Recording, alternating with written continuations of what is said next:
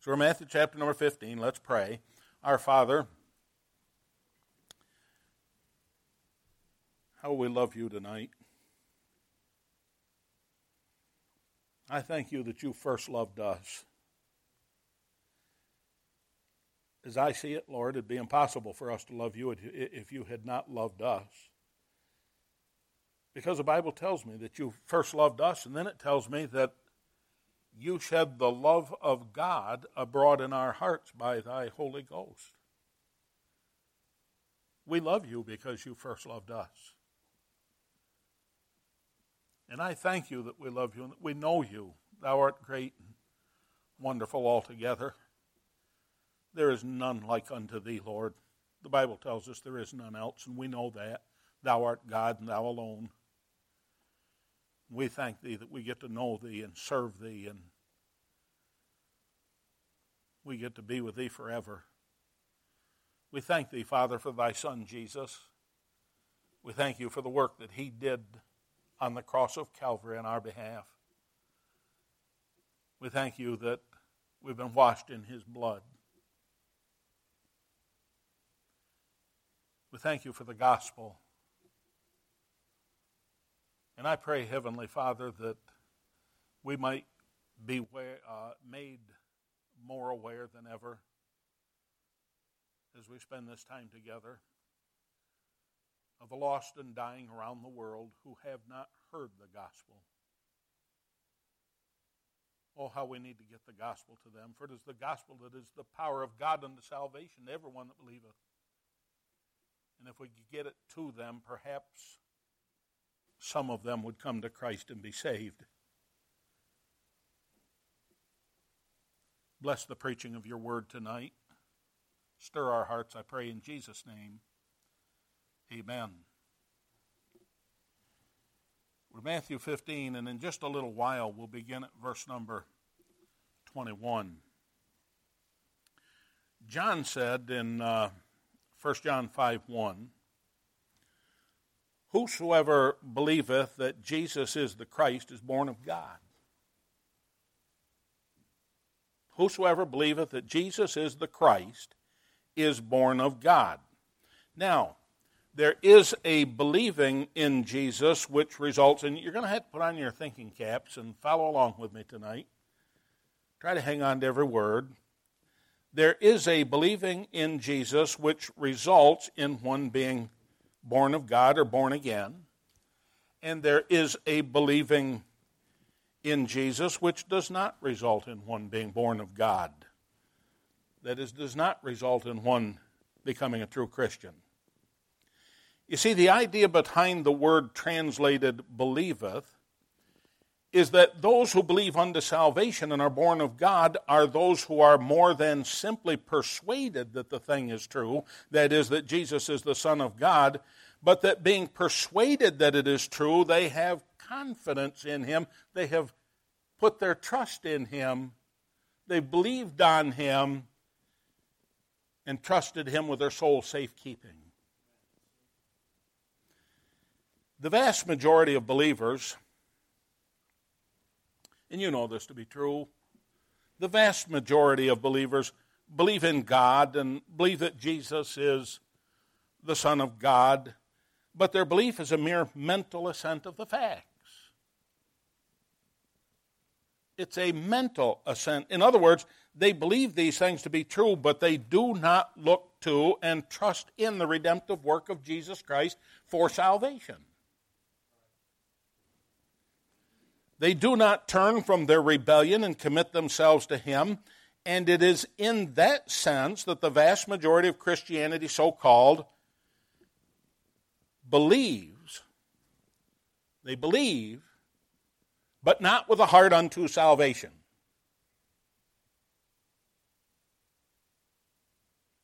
So have all these people out there that claim to be Christian. They believe, you believe in God? Yes. You believe Jesus is the Son of God? Yes. Oh, yes. But they don't believe with the heart unto righteousness. They believe, but they've never been converted. In other words, they're not born of God. They're not His children by faith any more than devils who believe. Remember what John said? James said, excuse me, Thou believest that there is one God, thou doest well. The devils believe and tremble. And those devils aren't saved. They believe, but they're not saved. So there is a believing unto righteousness, and there is a believing which is a bare speculation and knowledge. There is saving faith, and there is faith which is a mere mental assent and does not result in salvation. It's just that simple.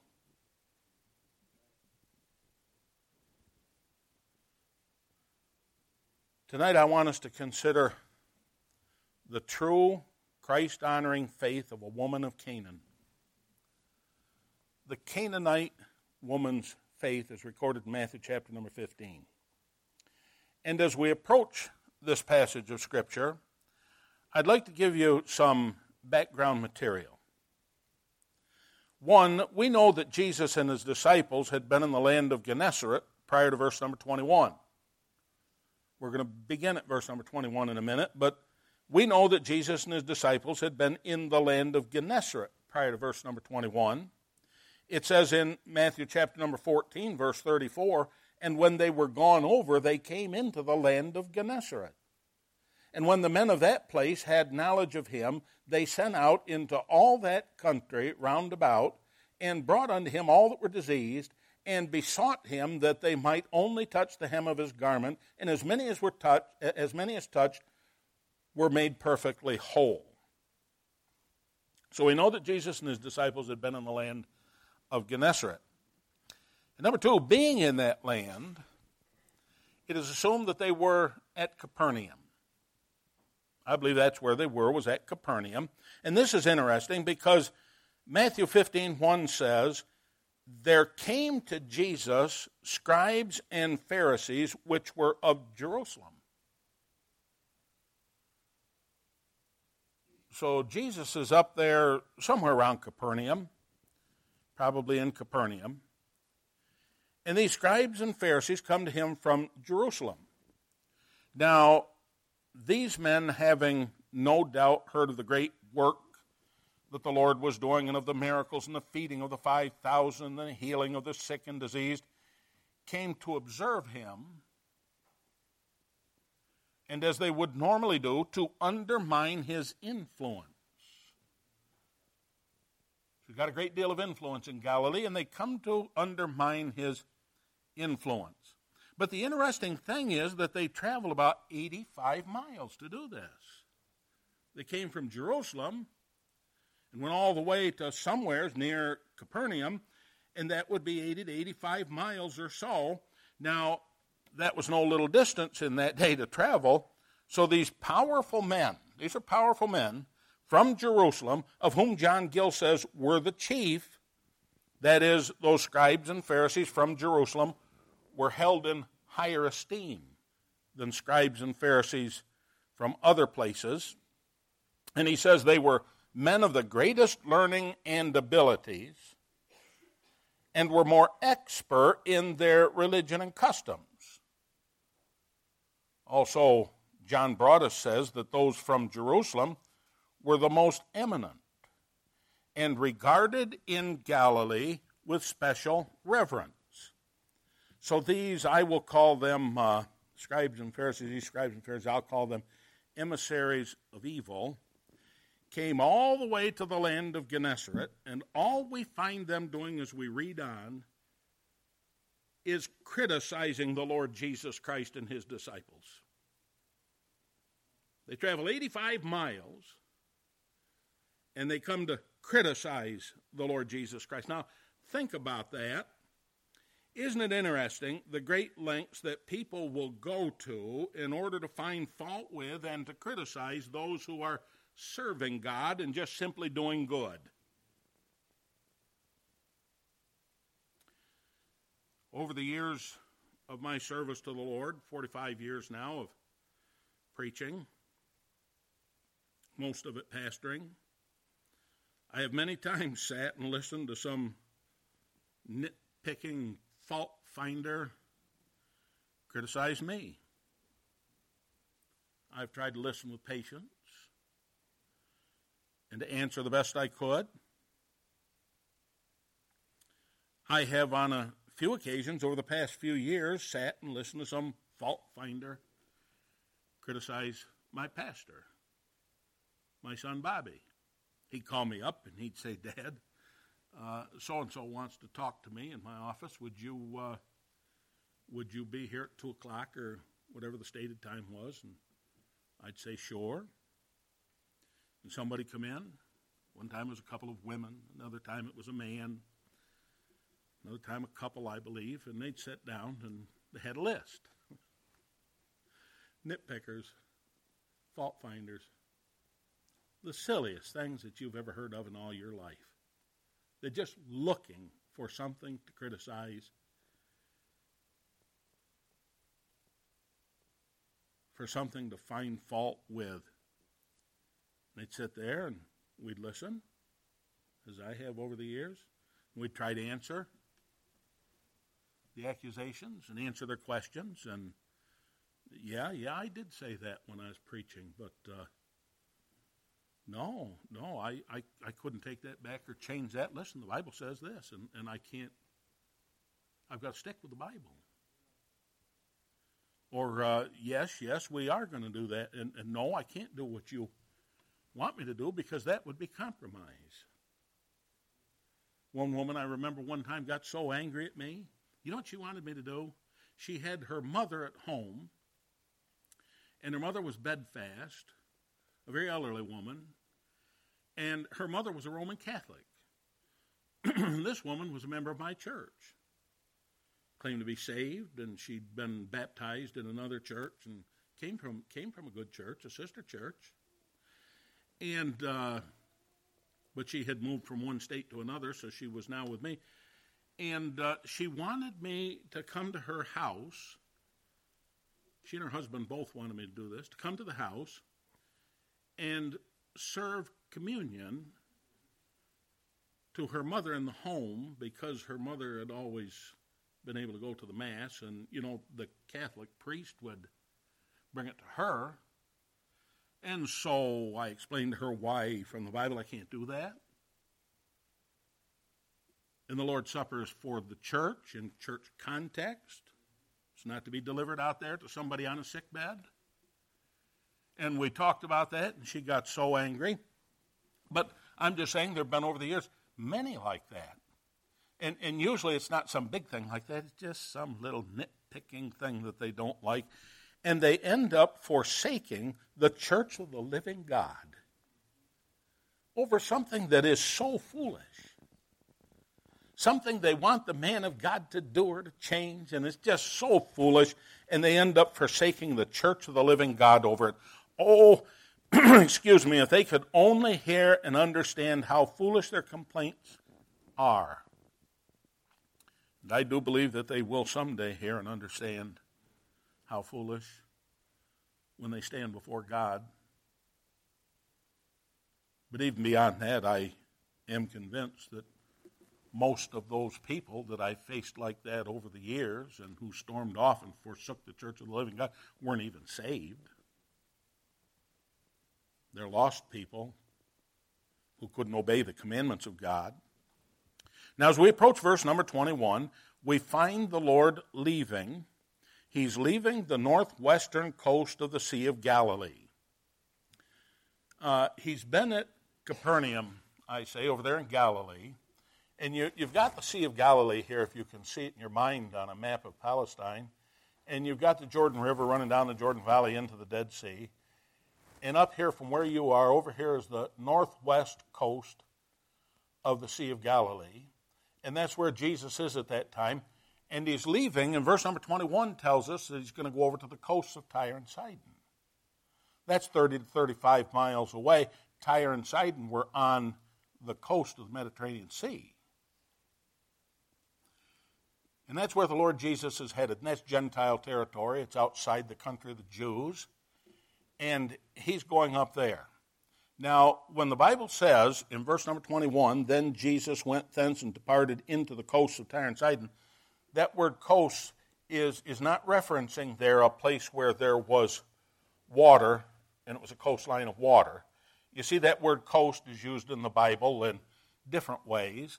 Uh, back in the Old Testament, you'll recall that when the Lord had the land divided uh, for the uh, different tribes of Israel, when Moses was doing that, that their border was to run from one place to another. Now, it might be only through land, no body of water involved, and the Bible says the coast was to be from one place to another, and that meant the border. And uh, the coast is sometimes a reference to the region or the area of some place close to. And so the Lord Jesus, the Bible doesn't say went to Tyre and Sidon, those cities, that he went within those cities, but he went to the coast of Tyre and Sidon or some place up there that borders Tyre and Sidon, some place close, some place in that region. And it says in verse 21 again, Then Jesus went thence and departed into the coast of Tyre and Sidon. And behold, a woman of Canaan came out of the same coast and cried unto him, saying, Have mercy on me, O Lord, thou son of David. My daughter is grievously vexed with a devil. But he answered her not a word. And his disciples came and besought him, saying, Send her away, for she crieth after us. But he answered and said, I am not sent but unto the lost sheep of the house of Israel. Then came she and worshipped him, saying, Lord, help me. But he answered and said, It is not meet to take the children's bread and to cast it to dogs. And she said, Truth, Lord, yet the dogs eat the crumbs which fall from their master's table. Then Jesus answered and said unto her, O woman, great is thy faith. Be it unto thee even as thou wilt. And her daughter was made whole from that very hour. Now, I think that you can see just simply from the reading of this passage that the Canaanite woman's faith was a true biblical faith. Not just an empty intellectual belief or assent of something that is true but a saving faith, a biblical faith. As a matter of fact, the Lord Jesus said to her that which we could only hope to hear if he were speaking directly to us. He said, O woman, great is thy faith. Oh, I could only hope to hear that. Oh, man, great is thy faith. And she heard those words. Now, it's interesting how that Jesus responds to her in comparison to his response to those scribes and Pharisees in the opening verses of the chapter. Note, he's disgusted with the scribes and Pharisees as he rejects and reprimands them for their hypocrisy. In verse number 2 of chapter number 15, these critics, whose goal was to discredit the Lord and his followers, asked, why do thy disciples transgress the tradition of the elders? For they wash not their hands when they eat bread. He answers them in verse number three Why do ye also transgress the commandment of God by your tradition? Now, notice, they are concerned with and point to tradition. He is concerned with and points to Scripture. Big difference. Then he identifies them as hypocrites as he applies the words of Isaiah to them. Notice what he says in verses 7 through 9. Ye hypocrites, he says this to the scribes and Pharisees, these religious leaders, these eminent men from Jerusalem. He says, Ye hypocrites, well did Isaiah prophesy of you, saying, This people draweth nigh unto me with their mouth and honoreth me with their lips, but their heart is far from me. But in vain they do worship me, teaching for doctrines the commandments of men. So they're concerned with the commandments of men, with the traditions of the fathers. He's concerned with the commandments of God. He's concerned with the scriptures. Notice, though, that he's delighted with this Canaanite woman and regards and praises her for her faith. So you see what I'm getting at? Here's these eminent religious leaders, these great Bible scholars, come down from Jerusalem. He's disgusted with them and he reprimands them. But here comes Canaanite woman. This Gentile dog, as they would look at her. And the Lord Jesus Christ praises her, regards her highly, and praises her for her faith. The difference? She was a believer, they were not. These religious believers who led in Jehovah worship were not even believers. This Canaanitish woman, this Gentile dog, over there outside the land of the Jews, she was a believer. She was a Jehovah worshiper. So she was a believer, they were not. The difference? She loved God these eminent religious leaders did not love God. Now, preacher, how can you say that? They didn't keep his commandments. John said, This is the love of God. The love of God, like a man has a love of fishing or a love of hunting. This is what this is talking about. He says, This is the love of God that we keep his commandments. There's the proof of it. That we keep his commandments and his commandments are not grievous. She loved God. They didn't love God. So the Lord Jesus respects her and highly regards her and and compliments her. Oh, woman, great is thy faith. Now, look at the story as it unfolds. First of all, the Lord Jesus departs to the coasts of Tyre and Sidon. Verse number 21. Then Jesus went thence and departed into the coasts of Tyre and Sidon. So the Lord Jesus departs from Galilee, departs from the scribes and Pharisees, after rebuking the scribes and Pharisees and teaching his disciples that these hypocritical religious leaders were no more than blind leaders of the blind, according to verse number 14. That's what he said. Yea, teachers whose false teaching would be the ruin of both them and their followers. He furthermore makes it clear as he refutes their criticism that those things which defile a man are the things which come forth from an evil heart, not the external things. The Jamieson, Fausset, and Brown commentary puts it this way Nothing which enters from without can really defile us, and that only the evil that is in the heart that is allowed to stir there, to rise up in thought and affection, and to flow forth in voluntary action really defiles a man. In any case, he departs and he travels, as we said, about 30 to 35 miles northwest. Broadus suggests that the jealousy of Herod, the hostility of the Pharisees, and the fanatical notions of the people were all contributing factors to his departure from Galilee. It is also suggested by some that he and his disciples needed some rest, and so they headed toward the refreshing climate of the mountain region of Phoenicia, where uh, Tyre and Sidon were located. However, as I read this and pondered this, the thing that jumped out at me in this verse 21 then Jesus went thence and departed into the coast of Tyre and Sidon was that he left Galilee. He left these scribes and Pharisees.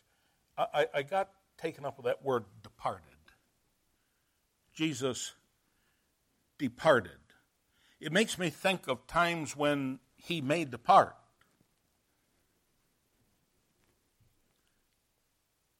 Right here in verse number 14, he said to his disciples, with reference to the scribes and Pharisees, Let them alone. Jesus said, Let these blind leaders of the blind alone. they and those who follow them will fall into a ditch. Leave them alone.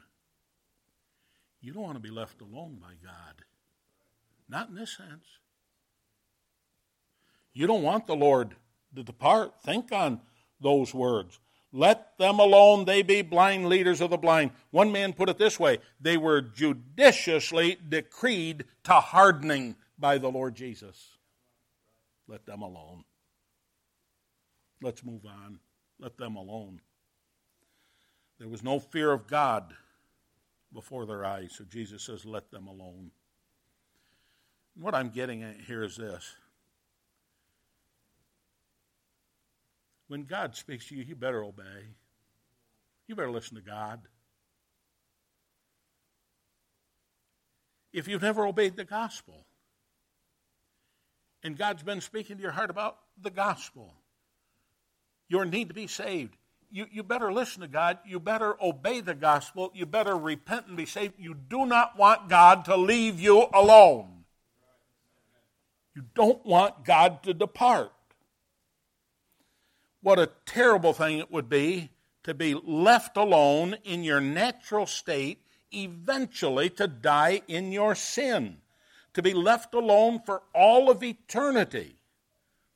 To be left alone would be to be without God and without hope.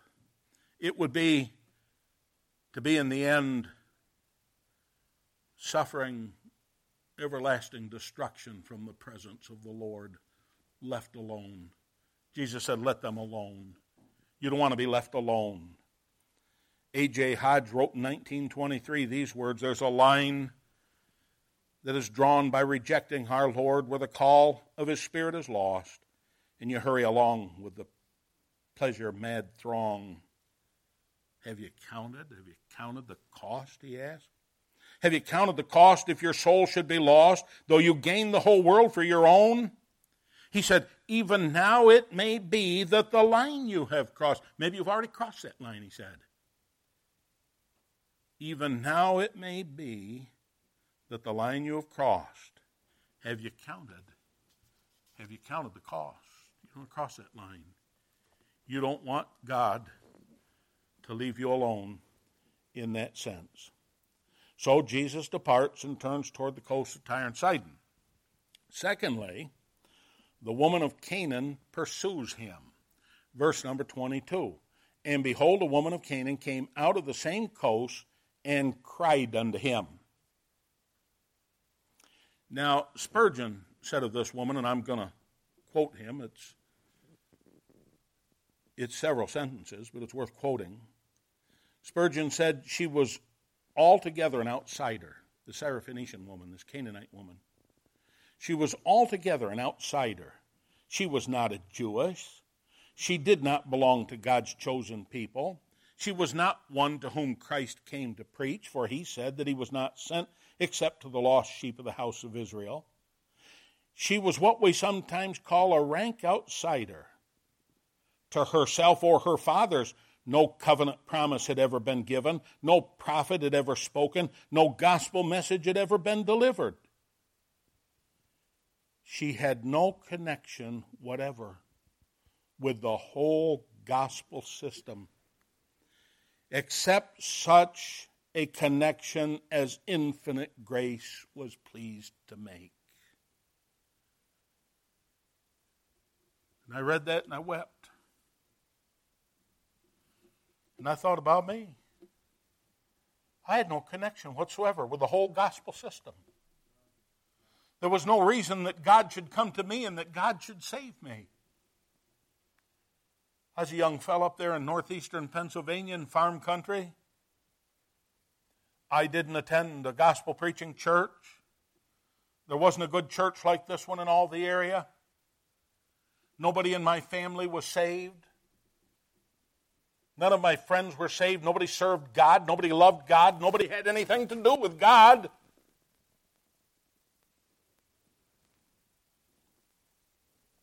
Why would God save me? Infinite grace was pleased to make a connection with me.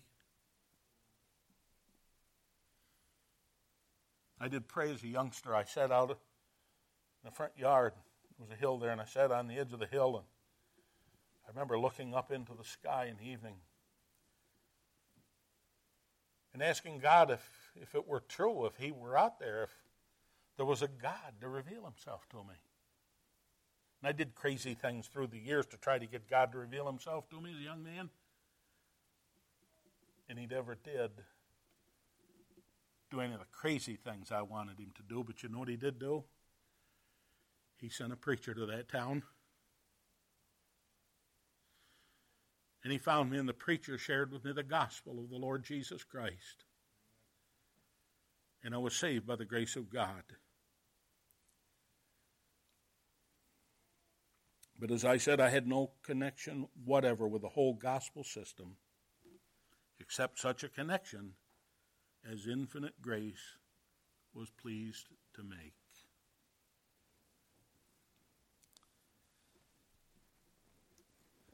It was also some years ago that I read a sermon by Spurgeon in which he pointed out that the most precious jewels. Now, you've got to understand that he's illustrating here and that he's speaking about this Gentile woman, Canaanitish woman, way up there outside of the land of the Jews, up there on the coast of Tyre and Sidon. And he points out that the most precious jewels, he's talking about her, the most precious jewels are often found in the darkest places. And he also, as he illustrated, referenced the diamond mines of the world. Diamonds are, mi- uh, are mined in dark places, and usually down below the earth.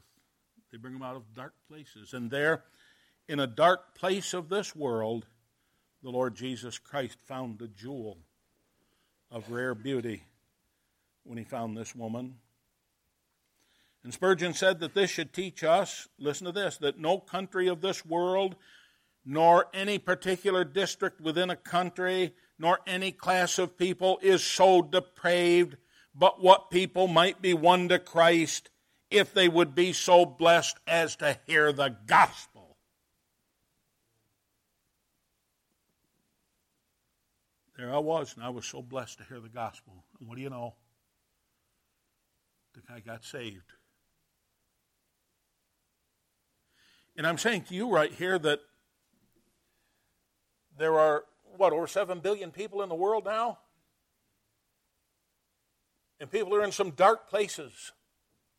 Oh, I'm not just talking about in the jungles and so on. I mean, there are some dark places right here in this county, and in the cities around here, and all across this state and across this nation, and around the world, there are people in dark places some of them would be saved if they could only hear the gospel. And it's our responsibility, your responsibility, as a New Testament church of the Lord Jesus Christ, to get the gospel to them. And I said there are people right around here in some dark places. You can carry the gospel to them. But there are people in the regions beyond that you do not have contact with. And so you need to send the missionaries to them. That's how it's done. That's how we go into all the world as a church and preach the gospel to every creature. Make disciples of all nations, baptizing them in the name of the Father and of the Son and of the Holy Ghost and teaching them to observe all things whatsoever Christ has commanded. It's our responsibility to do that. And they're there. And as I said, some of them would believe the gospel, but we've got to get it to them. There in that dark corner of the world comes a woman out of the woodwork, if you will, crying unto Jesus, a woman who lived in a place of unfavorable circumstance, and yet a woman of great faith. A woman who probably hadn't heard a whole lot about Jesus, but had heard enough. Amen. a woman who perhaps had been discouraged as others threw cold water on her effort to pursue Christ, and even the disciples did that. Yet she comes and she cries. Thirdly, the purpose of the woman's pursuit is to intercede on behalf of her daughter. Verse number 22 and cried unto him, the woman cried unto him, saying, Have mercy on me, O Lord, thou son of David. My daughter is grievously vexed with a devil. She cries because she's in great distress, and she knows without a doubt whatsoever that Jesus can effect a great delivery. She cried as we would if we were in great distress. You see, we know that God is able to do anything, don't we? We know that God is able to do anything that He wills to do. We know that He is the King of glory, the Lord strong and mighty, Psalm 24 8. We know that He is omnipotent, yea, that power belongeth unto God, Psalm 62 11. This woman knew that. And she knew that Jesus was the Son of God the Messiah of Israel, the Lord and Savior of the world. And she comes crying. Notice her words as she cries, O Lord, thou son of David. Now, the word Lord, and, and, and I'm proving some of what I just said. The word Lord is translated from a word which indicates that she saw him as the one to whom she belonged. That's what it means. She saw him as her master. The title is therefore one of respect and reverence. Furthermore, she calls him Son of David, which indicates that she did believe him to be the Messiah of Israel.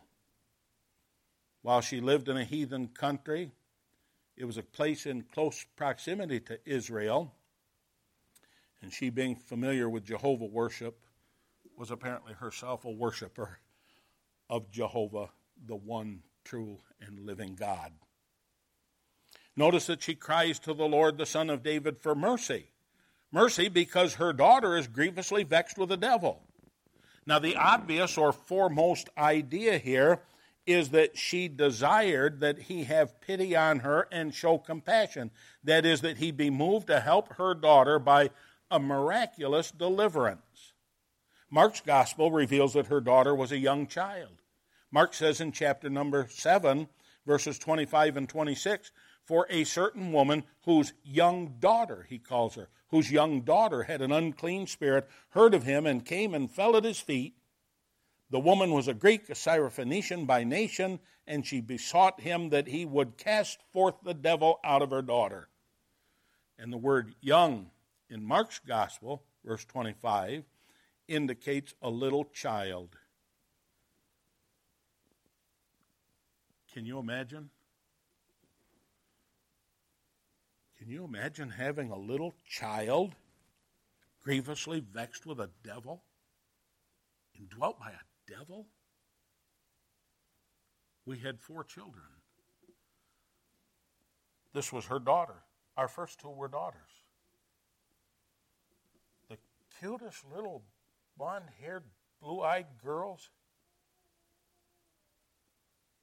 And I remember so well when they were young and how they'd crawl up on daddy's lap. And back then, they we didn't have all the safety belts and harnesses and everything they had today. And they'd sit on the arm that would fold down the front seat and put their arm around daddy's neck while I'd drive down the road. And I can't imagine one of them being grievously vexed with a devil. I have a little boy that lives next door to me up in Payne. We have 10 grandchildren that live next door to us. We have three two acre lots, and we live on one. Mike lives on one with his family, and Bobby lives on the other with his family. And the youngest one now is little Christian, Mike's boy. He's about two years old. And he'll make his way even in the winter through the snow, and they'll let us know he's coming. And he'll come up to our back deck and he'll look in that window in the glass sliding door and he'll say, Grandpa, Grandpa, Grandpa. And he'll come in and he's so loving, and I put him on my chest in my easy chair, and he'll lay his head next to mine and he'll kiss me on the cheek and he'll tell me he loves me. Now, what am I saying? I can't imagine. The hardest thing for me on this trip of, of over three months is I'm going to be away from him. That's hard. But I can't imagine that little boy that I love so much being grievously vexed with a devil. And that's what we have here. She's pleading for her young daughter, for a little child.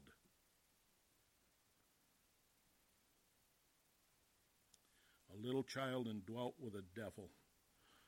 What a horrific trial that must have been for this woman. Yet, where there's great distress, great deliverance is needed.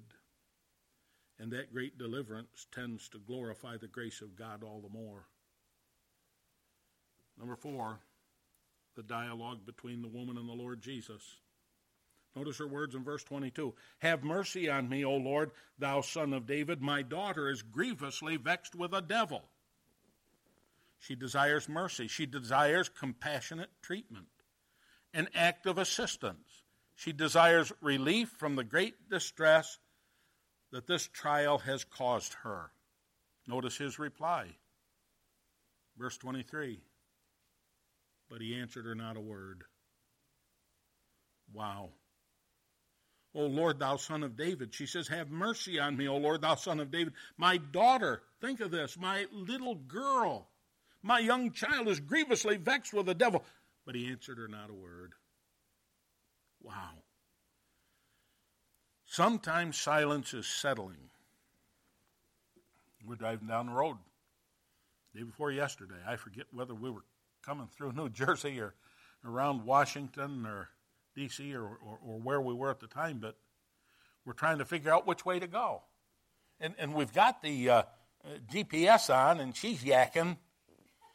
And we're, we're trying to see, and you got all these signs up here. You know, there are about 15 lanes here, and roads are going every which way and Rush Limbaugh's on the radio. I'm listening to him, and I like to listen to him, but at this point it's yak, yak, yak, yak, yak.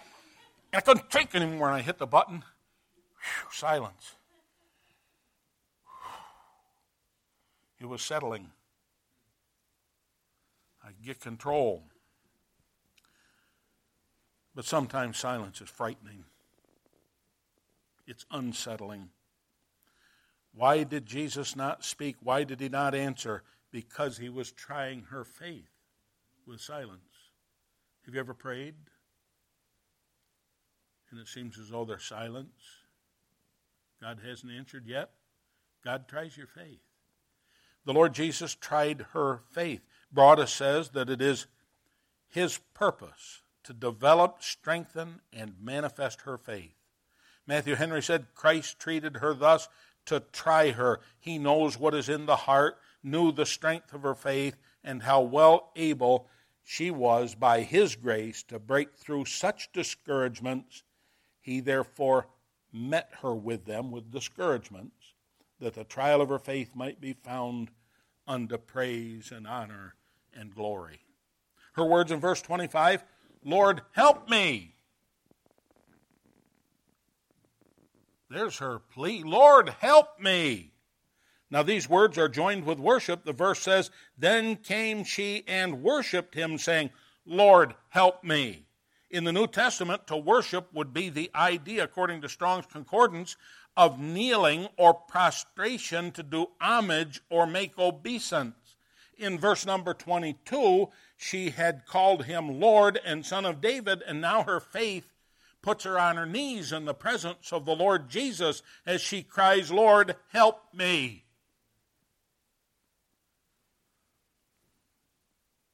That's a simple and pitiful petition, but it fully expresses the need.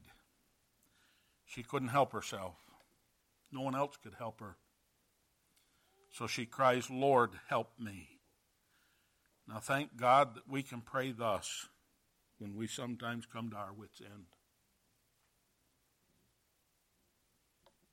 Have you ever been there? I know you've been there. At some point in your life, I've been there. I've been there several times. When the only thing I could do was get on my knees and cry out, Lord, help me. Sometimes I couldn't even get on my knees, but that's the only prayer I had to offer was, Lord, help me. That's the only prayer. Do you know that night out here when I fell out of that trailer and I knew I was going, and then I'd wake up for just a second every now and then, and I'd see him working on me and so on, and in my heart it was just, Lord, help me. I knew I was in trouble.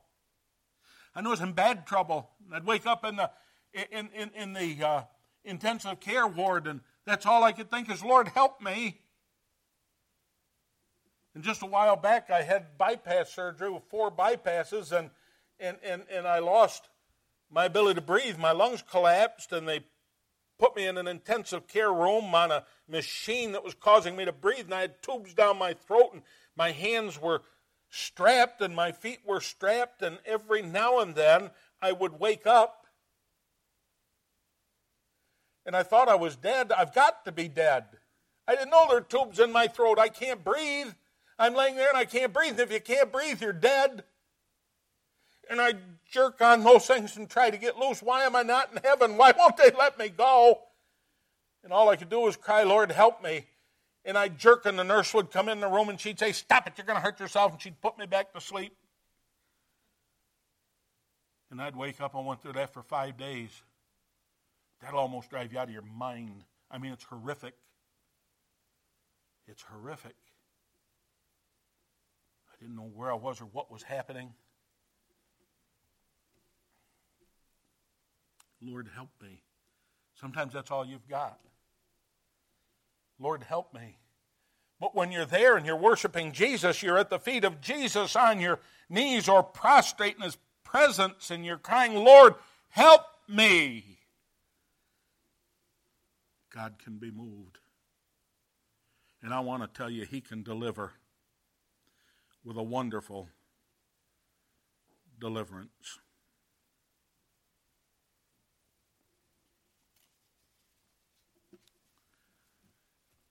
His reply in verse number 26. But he answered and said, Here she is on her knees, worshiping him and crying out. And the only prayer she has left is, Lord, help me. And it says, But he, he answered and said, Wow, it is not meet to take the children's bread. He says to this woman, on her knees, it's not meet to take the children's bread and to cast it to dogs. Now, the word meet is an archaic word which means good, fit, or proper. Jesus said to her, It's not good to take the children's bread. Who are the children? The Jews. It's not meet, fit, proper to take the children's bread and to cast it to dogs. I said the children will be the Jews, so he is saying that the messianic benefits belong to the Jews and to take their bread and cast it to Gentiles wouldn't be proper. It would be akin to giving the food that you have to dogs when your children are starving. So Jesus said that wouldn't be proper. You wouldn't give good food to dogs at the expense of your children. Her words, verse number 27, she said, Truth, Lord, yet the dogs eat the crumbs which fall from their master's table. He tested her, he's trying her. And listen to what she says. What a shrewd argument she presents. She was not disputing with the Lord Jesus, but she was arguing from a hopeful position. And all the while assenting to what he said as she confirms his words. That's the truth, Lord. I know it's for the children. And I know I'm nothing but a dog. I'm nothing but a lousy dog. But oh Lord, if I could just be here under the master's table and just, just a crumb.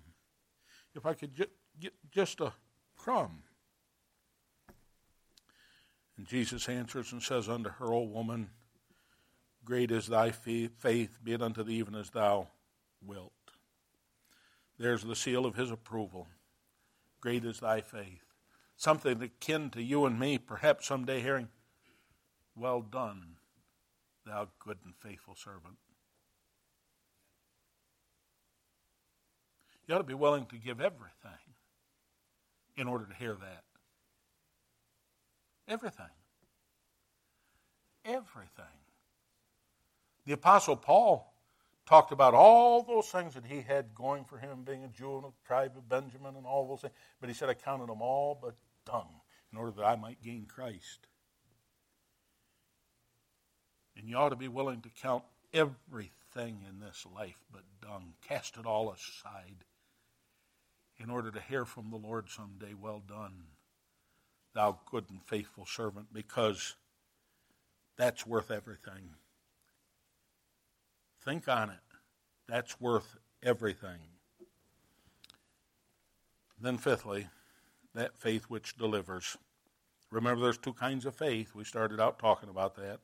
Faith which delivers, or saving faith, and the faith which is a dead faith. That is, a faith which is no more than intellectual belief in something.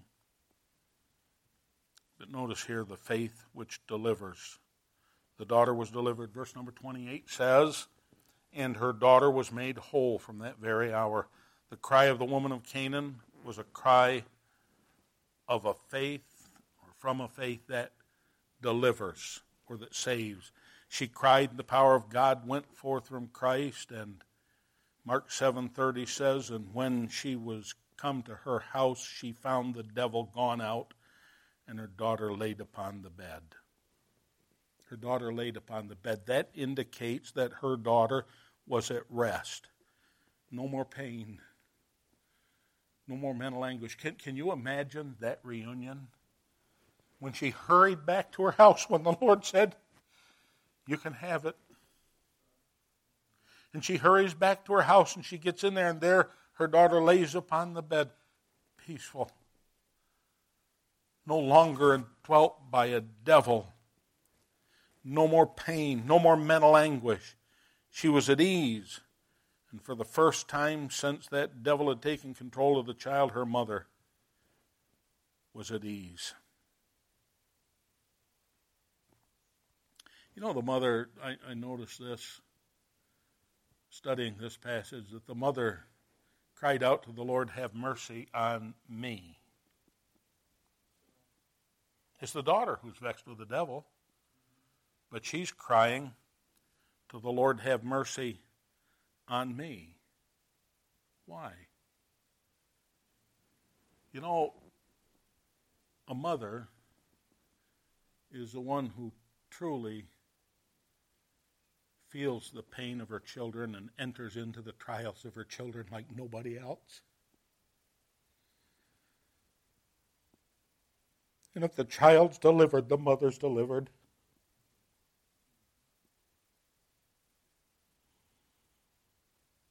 So she cries, Have mercy on me. And she goes home, and for the first time in a long time, she's at peace. She can rest. She's delivered because her daughter's delivered. Wow.